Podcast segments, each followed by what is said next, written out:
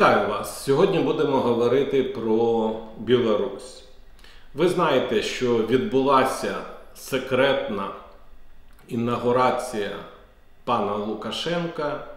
Мабуть, його крок виправданий, він не хотів сутичок, він їх отримав, але не таких масштабних, які могли би бути, і нібито став президентом. 26 років був президентом, хоче бути ще 5 років. Але Європейський Союз, можна сказати, що всі країни Заходу відмовляють йому в такому статусі. Не визнають його як чинного президента.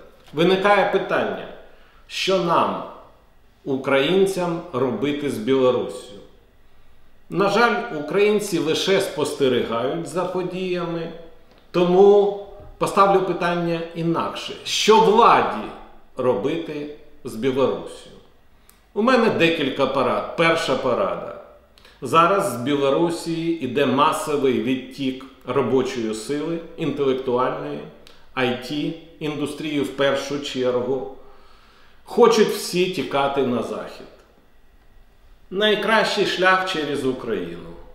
Тому що у них нема віз, їдуть в Україну, а потім чекають на виїзд у Польщу, Литву і навіть скоро, я думаю, в Німеччину. Тому порада перша. Давайте залишимо цих талановитих молодих білорусів у себе. Облегшимо їх натуралізацію, отримання всіх бюрократичних довідок. Зробимо це безкоштовно, тому що люди виїжджають дуже часто без грошей.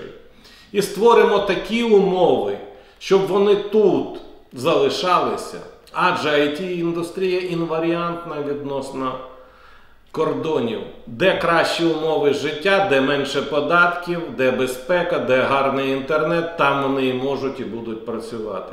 Невже ми не здатні це зробити? Відмінити цей дурацький закон 1210, зробити дуже пільгове оподаткування не лише айтішників, а всього нового бізнесу і підприємців. Дуже пільгове. В моїй книжці «Українець» я сказав, що треба робити. І тоді десятки тисяч білорусів залишаться тут. Будуть створювати ВВП України, а не Польщі, Литви чи Німеччини. Оце перша порада. Друга порада. Дивіться. Зараз Україна має негативний торговельний баланс з Білоруссю. Білорусь постачає більше товарів, ніж купує від нас. Має позитивне торговельне сальдо. Отже, ми, Україна, фінансуємо білоруську владу, даємо можливість Лукашенка гнобити молоде покоління білорусів, яке хоче жити інакше, не в концтаборі. Давайте зробимо все навпаки, давайте зробимо так, щоб ми більше експортували в Білорусь і менше купували. Для цього потрібно ніби зовсім небагато. Так, у мене питання, чому білоруські двері, дерево, там, сметана, молоко краще, ніж українське? Давайте зробимо так, щоб ми постачали туди більшість продуктів, а не купували з Білорусі. Далі. Чому ми досі, вже 20 років, імпортуємо нафтопродукти, по суті, з російської нафти в Україну? Чому ми не здатні запустити свої, у нас 4 заводи, 3 стоять, нафтопереробні продукти? Та зробіть державну програму, заберіть їх, націоналізуйте з лап олігархату і криміналітету.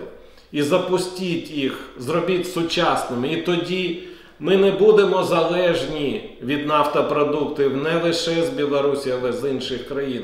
Будемо самі виробляти, створювати ВВП, заробляти, а не витрачати нашу валюту на підтримку іноземної країни, яка вже стає ворожою до нас. Тому що управління Білорусі вже в руках Путіна. Він вирішує, що і як робити.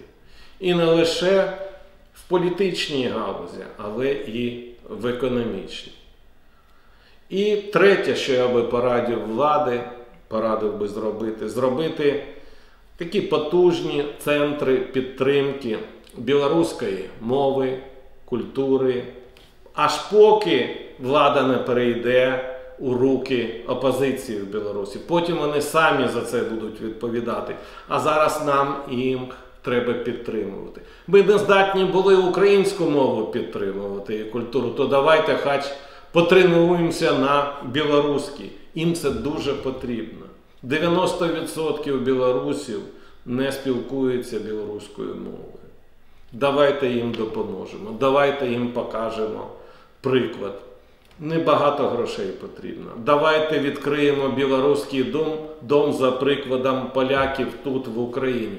Пане Кличко, скільки у нас корупційних об'єктів вводиться? Давайте 100-200 метрів дамо білорусам безкоштовно на 5-6 років. І там будемо підтримувати білоруську культуру, мову, опозицію, народ Білорусі. От такі три поради випливають з моїх міркувань, що нам робити з Білоруссю. Дякую за увагу.